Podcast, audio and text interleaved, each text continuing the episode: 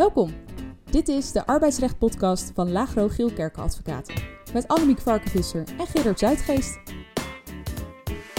In iedere aflevering bespreken zij op luchtige wijze actualiteiten in het arbeidsrecht.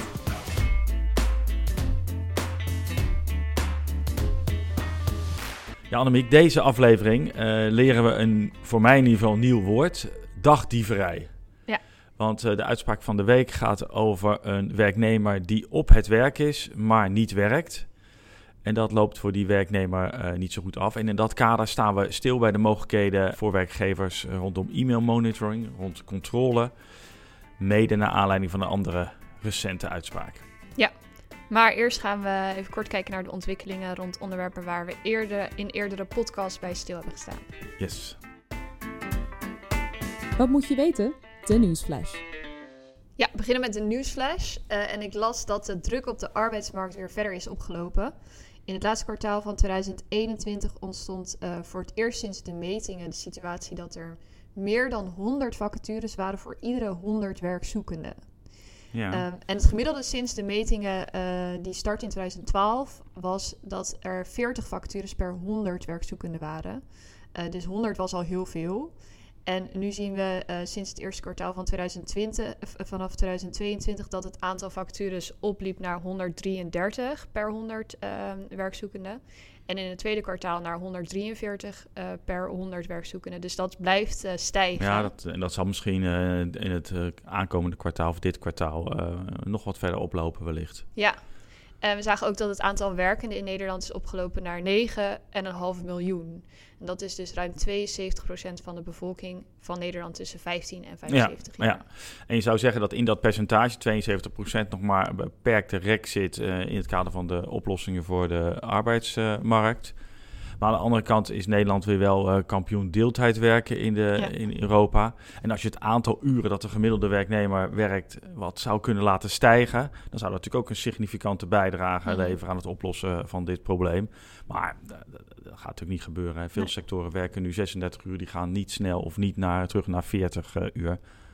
Maar ja, als dat wel zou gebeuren, zou dat significante impact hebben. Wat ik ook nog zag in die tabellen van het CBS was wel zorgwekkend, hele forse stijgingen nog steeds van ziekteverzuim. Hè. Dat ligt gemiddeld op zo'n beetje 4%. Maar nu is dat in het tweede kwartaal 2022 opgelopen naar 6,3%. 50% meer dan wat gebruikelijk is. Deels misschien door corona of door de naweeën daarvan, maar ook misschien door de ervaren hoge werkdruk. Zijn toch wel bijzondere ontwikkelingen, vind ik. Ja, zeker. Ja, en deze week was het Kamerdebat over de nieuwe pensioenwetgeving. Dat was niet te missen. En naar aanleiding van de wetteksten waren er maar liefst 600 Kamervragen gesteld. Ja, dat is extreem, hè? Ja, en er gaat ook wel echt wat gebeuren in pensioenland als dit stelselwijziging erdoor komt. En ik denk ook wel dat het goed is om daar wat uitgebreider dan alleen maar in de nieuwsflash bij stil te staan. Dus we zullen de komende maand daar een podcast aan gaan wijden. Want in pensioenland is men zich al volop aan het voorbereiden op de beoogde transitie. Die gaan in ieder geval voor pensioenfondsen zo'n forse impact hebben dat IT-bedrijven die dat soort fondsen begeleiden al hebben laten weten dat het heel lastig zal worden om al die fondsen tijdig in het nieuwe stelsel te laten instromen. Dus dat wordt misschien nog wat. Ja. En pensioen klinkt natuurlijk voor velen saai en ver van het bed, maar is denk ik wel echt een item waarin de komende jaren veel meer aandacht voor zal komen. Zeker ook in de individuele verhoudingen tussen werkgevers en werknemers. Dus dat wordt vervolgd. Ja. Dan naar de uitspraak van de week. De uitspraak van de week. Ja, de uitspraak die we vandaag gaan bespreken is een uitspraak van 15 juli 2022. Dat is toch al wel weer 2 maanden geleden? Ja, maar hij is volgens mij iets later gepubliceerd. Maar dan mag het. Dan mag het. Dus, en het is wel een leuke uitspraak. En zoals jij al zei, leren we vandaag een nieuw woord. Dat is het woord dagdieverij. En dagdieverij staat niet in de vandalen, maar het betekent in de verhouding tussen werkgever en werknemer dat de werknemer een dag van zijn werkgever steelt door niet te werken, maar wel loon te ontvangen. Ja, en want in die uitspraak had de werknemer best een slimme manier gevonden om het te laten uitzien dat hij werkte. Want bij werkgever hadden ze een pasjesysteem en met dat pasjesysteem kon je het pand in en dan werd geregistreerd dat je als werknemer binnen kwam. Maar bij de nooduitgang was dat pasje niet nodig. Ja. Dus wat de werknemer deed, die ging naar binnen met het pasje, maar ging vervolgens al betrekkelijk snel via de nooduitgang weer naar buiten en kwam aan het einde van de dag via de nooduitgang weer terug het pand in en kon dus weer gewoon via de normale weg naar buiten, zodat het leek via de registratie dat hij de hele dag binnen was geweest. Ja, en hij zette dan ook zijn laptop neer en dan logde die in. Dus volgens het systeem was hij gewoon de hele dag aanwezig. Ja. Ja. Maar op een gegeven moment constateerde de werkgever dat de nooduitgang een paar keer open stond. En dat was raar, want de noodingang werd natuurlijk in principe niet gebruikt, behalve in gevallen van nood. Ja. En dat was voor de werkgever aanleiding voor nader onderzoek. En er hingen in het pand camera's. En wat ook speelde ten aanzien van die pasjes, is dat die pasjes werden gebruikt om ook intern deuren te openen.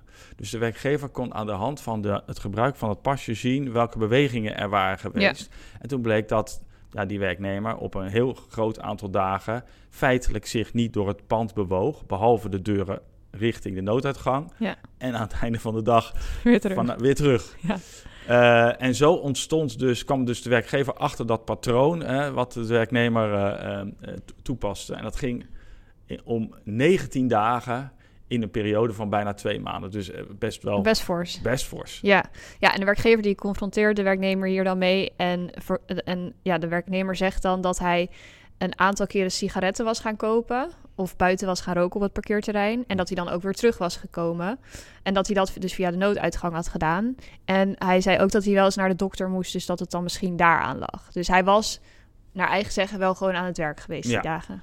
Maar uiteindelijk start dan de werkgever de procedure bij de kantonrechter gericht op de ontbinding van de arbeidsovereenkomst en een aantal gronden worden daarvoor aangevoerd. De meest vergaande is verwijtbaar handelen. Mm. En de kantonrechter oordeelde uiteindelijk, zeker op basis van de registratie van die deuren, de interne deuren, dat voldoende was aangetoond dat de werknemer feitelijk die 19 dagen niet had gewerkt. Want hij was ook niet op die camerabeelden te zien. De kantonrechter vond het ook ongeloofwaardig dat de werknemer op die dagen de hele dag stil als een standbeeld achter zijn bureau zou hebben gezeten en niet naar de wc en dergelijke. Ja. Dus de kantonrechter vond wel loon niet werken en dat leidde ertoe dat de kantonrechter de arbeidsovereenkomst wegens verwijtbaar handelen beëindigde, aan de werknemer niet de transitievergoeding toekende, ook geen billijke vergoeding en bovendien de arbeidsovereenkomst op kortere termijn ontbond binnen een aantal dagen. Kennelijk omdat de kantonrechter ook vond dat er sprake was van ernstig verwijtbaar handelen aan de zijde van de werknemer. Ja. Smeuig. Zeker. En wat we eigenlijk uit deze uitspraak willen halen, of wat we jullie daaruit willen meegeven, is dat het dus als werkgever toch belangrijk is om te beschikken over mogelijkheden om werknemers te controleren. Natuurlijk is vertrouwen heel belangrijk, maar als er dan een vermoeden bestaat dat er iets niet helemaal in de haak is, dan wil je als werkgever wel mogelijkheden hebben om daar onderzoek naar te doen. Ja, want er zijn, zeker ook met betrekking tot thuiswerk, zijn er soms al zorgen bij werkgevers. Ik begreep al dat bijvoorbeeld apps bestaan waar, als je die installeert, dat op willekeurige momenten de cursor dan gaat bewegen, en zodat het lijkt voor het systeem dat er activiteiten zijn. Ja, er wordt steeds handigere dingen bedacht. Ja, precies. En de werkgever in de uitspraak die we net bespraken, die had natuurlijk het pasjesysteem. Met name ook die interne deuren speelden een rol. Had camerabeelden en had dus betrekkelijk veel controlemogelijkheden. Maar niet iedere werkgever heeft camera's hangen. En een pand waar intern ook met pasjes wordt gewerkt. Dus wat kun je dan nog meer doen? Wat kun je anders doen? Ja, een vrij voor de hand liggende mogelijkheid is om productiviteit te meten, en dus of er sprake is van dagdieverij, is e-mailcontrole. En dat kan natuurlijk alleen bij kantoorbanen waarin ook daadwerkelijk wordt gemaild, niet bij andere functies, want dan is er weinig te controleren. Ja. En we hebben al een keer eerder een podcast gemaakt over e-mailcontrole, maar recente uitspraak van het Hof Arnhem-Leeuwarden ging hier ook over. Dus dat leek ons goed dat we om die dan ook te bespreken. En daarin werd bevestigd dat er 6 gezichtspunten zijn waaraan wordt getoetst of die e-mailcontrole toegestaan is. En daarvan is onder andere een gezichtspunt of de werknemer vooraf is geïnformeerd, of hoe ernstig de inbreuk op de privacy is, of er een legitieme grond was voor die monitoring. Dus dat zijn eigenlijk gezichtspunten waaraan dan wordt getoetst. Ja, en ook maar of er minder ingrijpende methoden mogelijk waren geweest, en of er forse gevolgen zijn geweest van de monitoring voor de werknemer, en of de werknemer adequate waarborgen zijn geboden. Dus, en het Hof maakt, en dat is denk ik wel bijzonder waarom we er dan toch nog even bij stilstaan, ook is dat, maakt het duidelijk dat als de werkgever ten onrechte tot de e-mailmonitoring overgaat, de vruchten van die monitoring niet in een juridische procedure gebruikt kunnen worden. Mm-hmm. En dat gaat best wel ver. Zie je eigenlijk maar beperkt in het arbeidsrecht, want veelal oordeelt de rechter dat ook als er iets niet helemaal in de haak is met de wijze waarop informatie is verzameld, de vruchten daarvan toch in een juridische procedure gebruikt mogen worden. Maar ten aanzien van e-mailmonitoring lijkt de lijn dus te worden dat als er ten onrechte tot een monitoring of te snel tot een monitoring is overgegaan, de vruchten daarvan in een juridische procedure niet mogen worden gebruikt. En dan ben je als werkgever vaak klaar, want dan heb je geen bewijs voor de stellingen die je wil innemen. Precies, dus voor werkgevers is het noodzakelijk om te borgen dat die vruchten, om in jouw terminologie te blijven, ja, altijd goed, in een voorkomend geval wel gebruikt kunnen worden. Ja, dus informeer werknemers in ieder geval in een personeelshandboek of e-mail of een internetprotocol over de mogelijkheden die de werkgever heeft tot die monitoring. Wanneer gebeurt dat? Ja. En werkt dat dus ook goed uit? Dan wordt in ieder geval voldaan aan het eerste belangrijke gezichtspunt die we net noemden. Hè? In hoeverre is de werknemer geïnformeerd?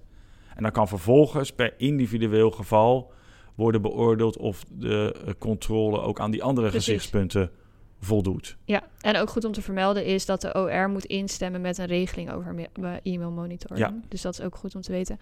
En mocht er dan dus een concreet vermoeden van dagdieverij of van fraude of van diefstal of wat dan ook zijn, dan heb je als werkgever in ieder geval een effectief middel om dat te controleren door die monitoring. Ja, en als je als werkgever dan gaat kijken weer naar je beleid bij e-mail monitoring, want er zullen wel werkgevers zijn die dat al hebben en sommigen moeten nog aan beginnen. Neem dan ook gelijk mee dat je als werkgever bij ziekte, bij vakantie of bij andere afwezigheid van de werknemer, bijvoorbeeld bij een parttime dag of bij vertrek van de werknemer, dat je toegang krijgt tot de zakelijke e-mailbox, zodat de dienstverlening kan worden gecontinueerd. En ook bijvoorbeeld, neem dan op dat zo'n werknemer de e-mailbox niet mag leegmaken. Dat is natuurlijk bijna nooit een probleem.